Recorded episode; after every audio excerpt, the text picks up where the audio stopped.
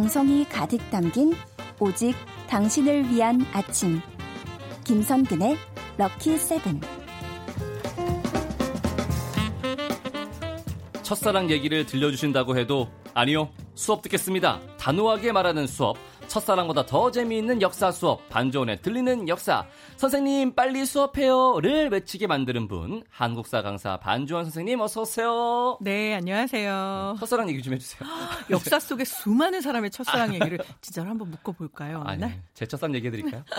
비밀이에요. 네. 비 오는 날이나 눈 오는 날 꼭 듣도록 하세요. 아, 예. 네. 그때는 듣지 말라 그래야겠네요. 집에 계신 분도 재미있게 들으실 수 있는 아, 거죠? 네, 네, 예. 그, 그, 그럼요. 네, 네. 그럼요. 네. 박용수 님이 반주원 선생님 안녕하세요. 오늘도 목 빠지게 기다렸어요. 강하다 님도 반 선생님 감사합니다. 아, 오늘 아들들과 귀 쫑긋하고 역사 이야기 들을 준비 다 됐어요 하셨습니다. 네, 정말 이건 가족들에게, 친구에게, 친지에게, 길거리 고양이들에게까지 소개하고 싶은 그런 훌륭한 수업입니다. 아, 네, 야옹. 야, 오늘, 오늘의 수업 주제는 뭐예요? 자, 오늘은요. 3월 셋째 주 수요일입니다. 아, 또 무슨 날이 네, 있어요? 맞습니다. 바로 이 3월 셋째 주 수요일은요. 매년 네. 상공의 날입니다. 아, 상공의 네, 날. 바로 상업과 공업을 합한 말 예. 상공의 날인데요. 네. 우리나라 상공업의 진흥을 촉진하기 위해서 지정된 날이고요. 특정한 날짜를 정한 게 아니라 매년 음. 3월 셋째 주 수요일로 정해져 있습니다. 네. 그런데 재밌는 건 이 날이 하루가 아니고요. 원래는 다섯 개의 날이 합쳐져서 상공의 날 하나로 줄어들었다가 예. 이 중에 하나가 또 독립을 했습니다. 자, 이게 무슨 오. 얘기냐? 1973년에 상공의 날이 원래 10월 31일이었거든요. 예, 예. 그리고 중소기업의 날이 5월 아, 1일이었습니다. 네. 그리고 발명의 날이 5월 19일이었고요. 네. 전기의 날이 4월 10일이었고요. 개량의 날이 10월 26일이었습니다. 모든 날이 이 다. 다섯 개를 싹 합해 가지고요. 예. 그냥 3월 셋째 주 수요일 상공의 음. 날 이렇게 했던 거죠. 그런데 그 중에 나는 싫다. 아. 나는 1999년에 나는 다시 5월 19일로 부활하련다. 아. 이렇게 뛰어나간 것이 바로 발명의 날입니다. 네. 아, 네. 상공과 발명은 약간 뭐 다를 수도 있으니까. 그렇죠. 근데 이제 뭐, 대부분 예. 발명한 것들을 상업과 공업으로 풀어내면 또 그러니까요. 돈이 되기도 하잖아요. 예. 그래서 발명의 날을 제외한 나머지 네 개는 음. 여전히 상공의 날이 품고 있습니다. 그렇습니다. 네, 상업과 공업의 날이라고 하니까 저는 뭐, 뭐, 무역, 뭐, 수출, 그렇죠. 네, 뭐 오, 장사.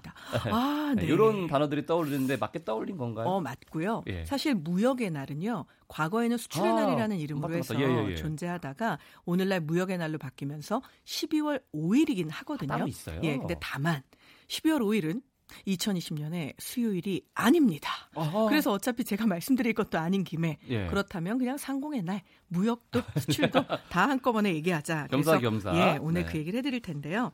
우리나라에서 처음으로 언젠가 수출선이 떠나갔던 역사 속 그날이 있겠죠. 있겠죠. 네, 그 수출선의 이름은요. 1948년 한국에서 처음으로 떠났던 앵도환 호입니다. 앵도한. 네, 이 앵도환호라고 하는 배를 출항시켜서 처음으로 전 세계 무역 시장에 우리도 상공업 하고요. 우리도 무역이라는 걸 시작합니다. 음. 라고 대한민국이 문을 두드렸는데요.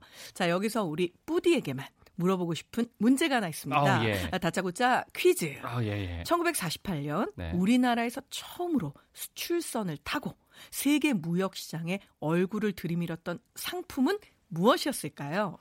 어, 뭐였을까? 직물? 아, 옷, 옷? 아직 아니었습니다. 아니, 아니에요? 1948년이니까 직물을 뽑아낼 만한 기계가 아. 6.25 전쟁 직후에 아직 널리 그렇죠. 보급되기 전인 거죠.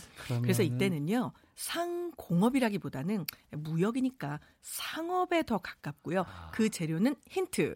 농림수산업 1차 산업에 있습니다. 예. 네, 바로 무엇이었을까요? 쌀, 쌀이었을까요? 쌀은 우리 먹을 것도 부족했죠. 그렇죠. 네. 자, 그렇다면 모르겠네요. 힌트를 좀 드려야 될 네. 텐데요. 요즘엔 왜 어째서 자기 기준에 맞지 않는 외모를 가진 사람을 이거라고 부르는 걸까요? 뭐라 그래요? 이게 사실 되게 맛있잖아요. 맛있죠. 구우면 더 맛있고 반 건조 시켜도 맛있고 버터를 구워도 맛있는. 예. 아유, 되게 뭘까요? 힘드네요. 오래 걸린 오징어 건가요? 맞습니다. 네. 자, 실제로요. 1948년에 수산물로 시작한 무역이 말씀하신 대로 80년대가 되면 의류가 되고요. 2000년대가 되면 반도체를 거치면서 음, 네. 어마어마하게 우리나라 상공업은 커졌습니다. 1948년 처음 수출선을 타고 떠났던 음. 그 수출품은요. 바로 오징어하고 한천이었는데요. 아. 이렇게 묵을 만드는 재료죠. 예, 예, 예. 그래서 이것들이 우리나라의 첫 수출 품목이었고요. 이후에 사실 우리나라 대부분 광물이 부족하다고 알고 있긴 하지만 그렇죠. 정확히 얘기하면 석유가 없는 거죠. 그래서 없죠. 석유, 다이아몬드 이제 이렇게 네. 고가의 돈이 될 음. 만한 것들이 없는 것뿐이지 나머지 지하 자원들도 없는 건 아닙니다. 네. 우리나라의 지하 자원에 붙는 별명이 있는데요. 대한민국은 지하 자원의 박물관이다라는 표현이 아. 있습니다. 자 정말 절묘한 표현이죠. 소량이지만 종류는 맞습니다. 많다. 오 빙고. 예, 바로 박물관은 네.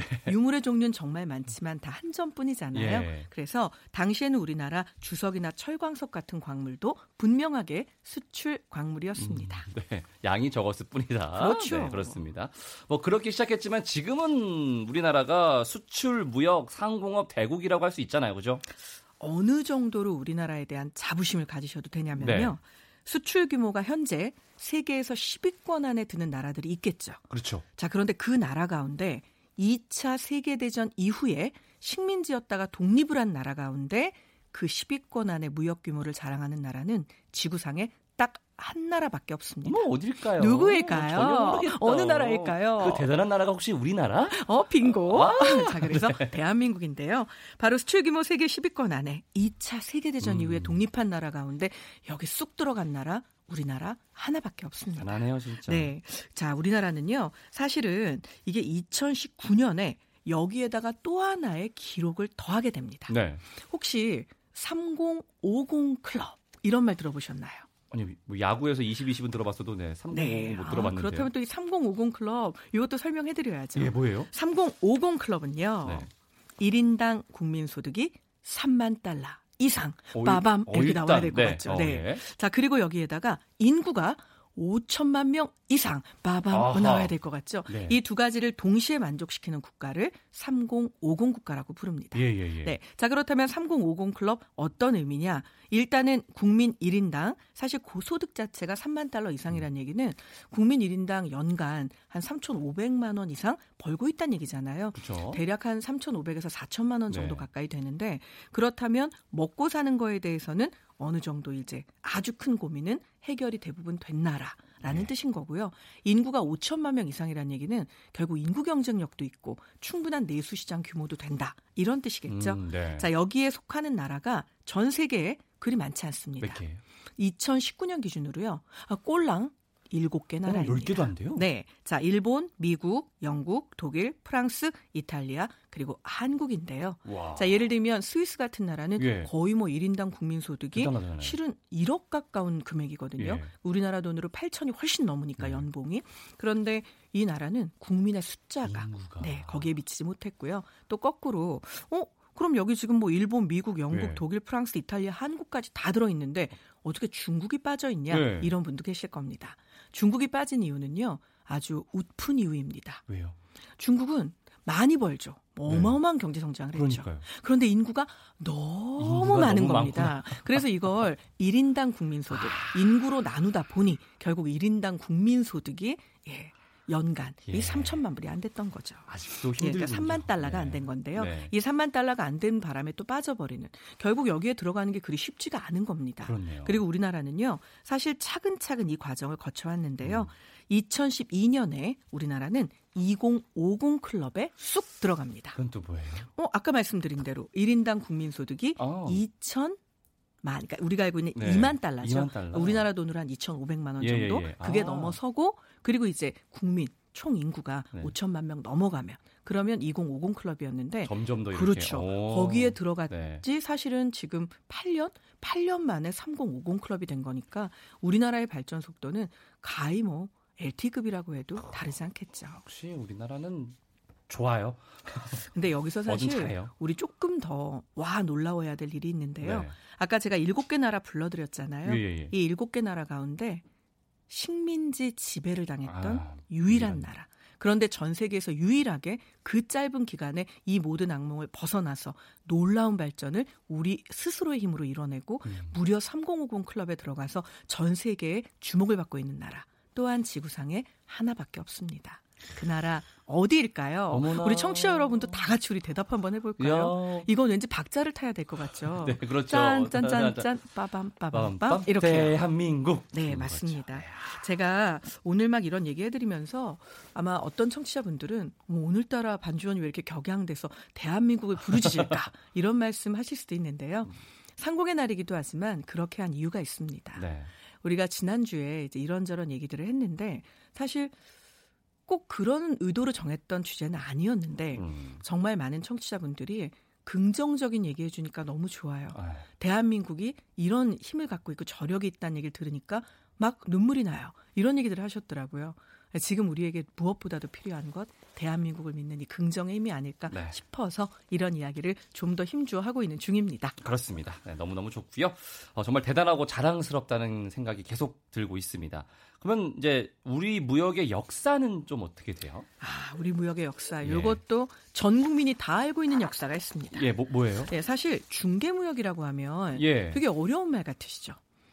뭐, 그죠? 그렇죠. 네. 그게 이제 이쪽 나라에만 그렇죠. 있는 걸 가져다가 없는 저쪽 나라에 팔아야 예. 되고 또 저쪽 나라에만 있는 걸 다 찾아내 가지고 그걸 또 우리를 통해서 팔게 만들어야 되잖아요. 그렇죠. 그런데 이 놀라운 중개 무역 우리가 알고 있는 바로 이 나라 때부터 시작이 됩니다.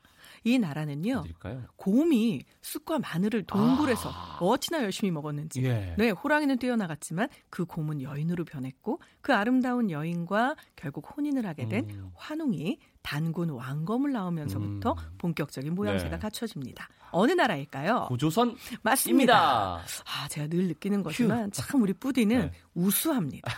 이렇게 영특할 수가. 오징어는 못 맞추고 네. 고조선은 맞추는데 그런 그런 영특한데. 네. 그렇죠. 아니 원래 공부 잘하는 학생들이 어려운 문제 맞추고 아. 쉬운 문제는 간혹 설마 아, 이러다가 틀리기도 하죠. 휴, 네. 감사합니다. 자, 이 고조선이 바로 중개 무역으로 어, 대단히 네, 번성하게 되는데요. 우와.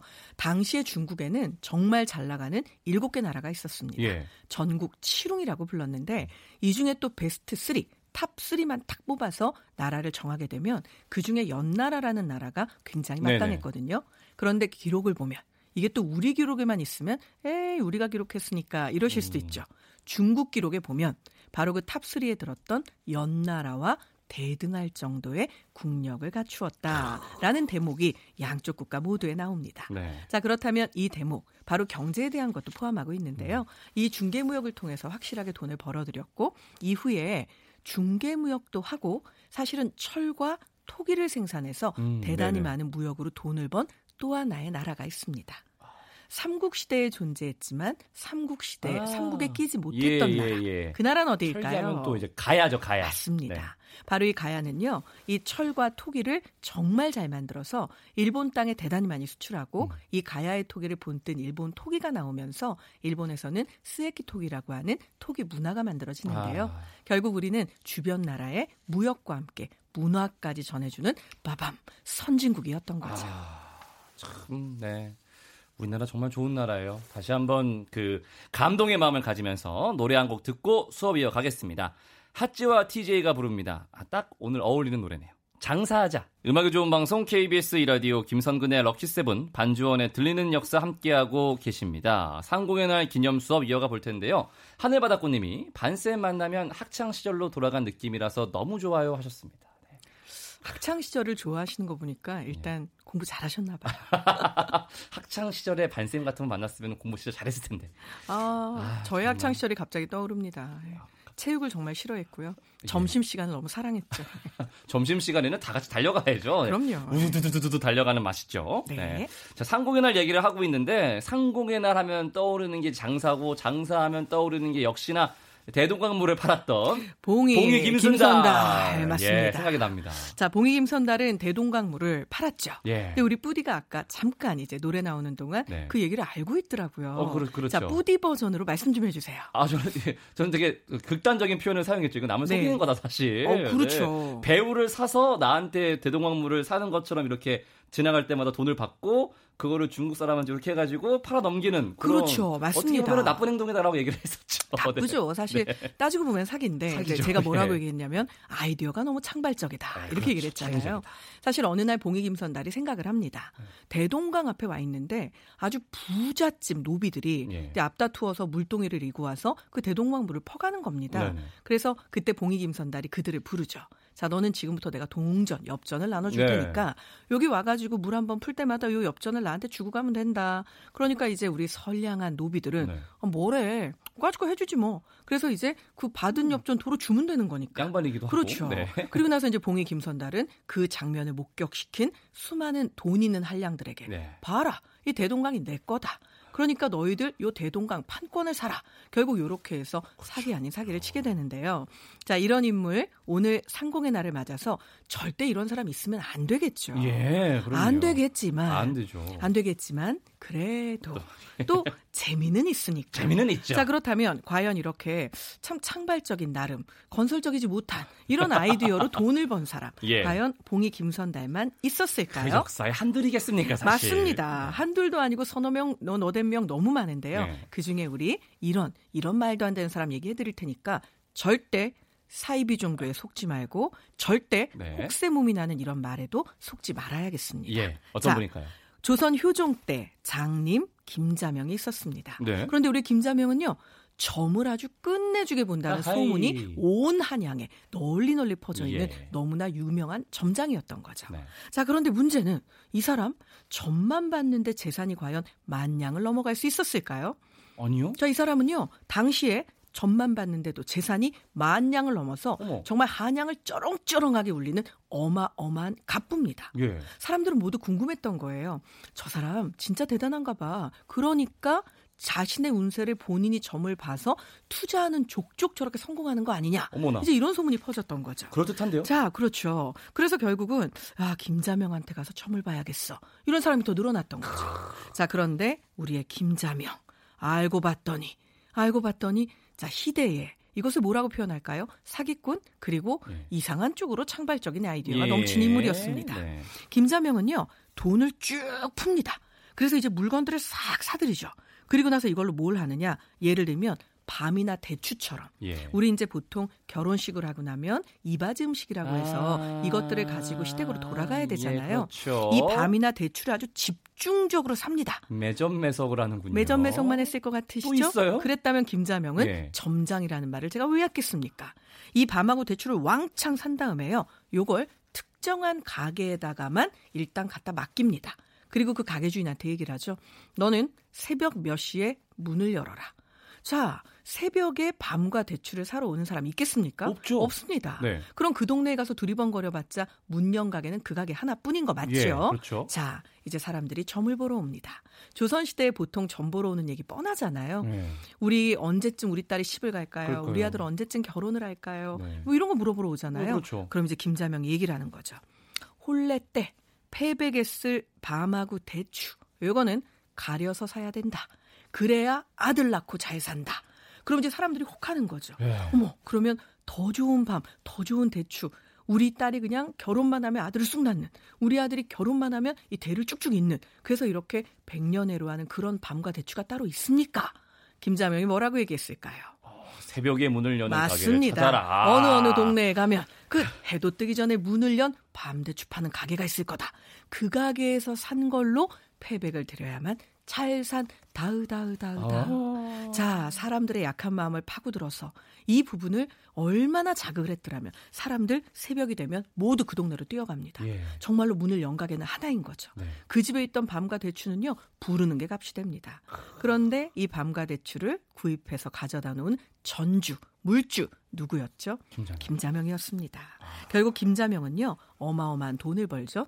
그리고 여기에다가 한술 더 뜹니다.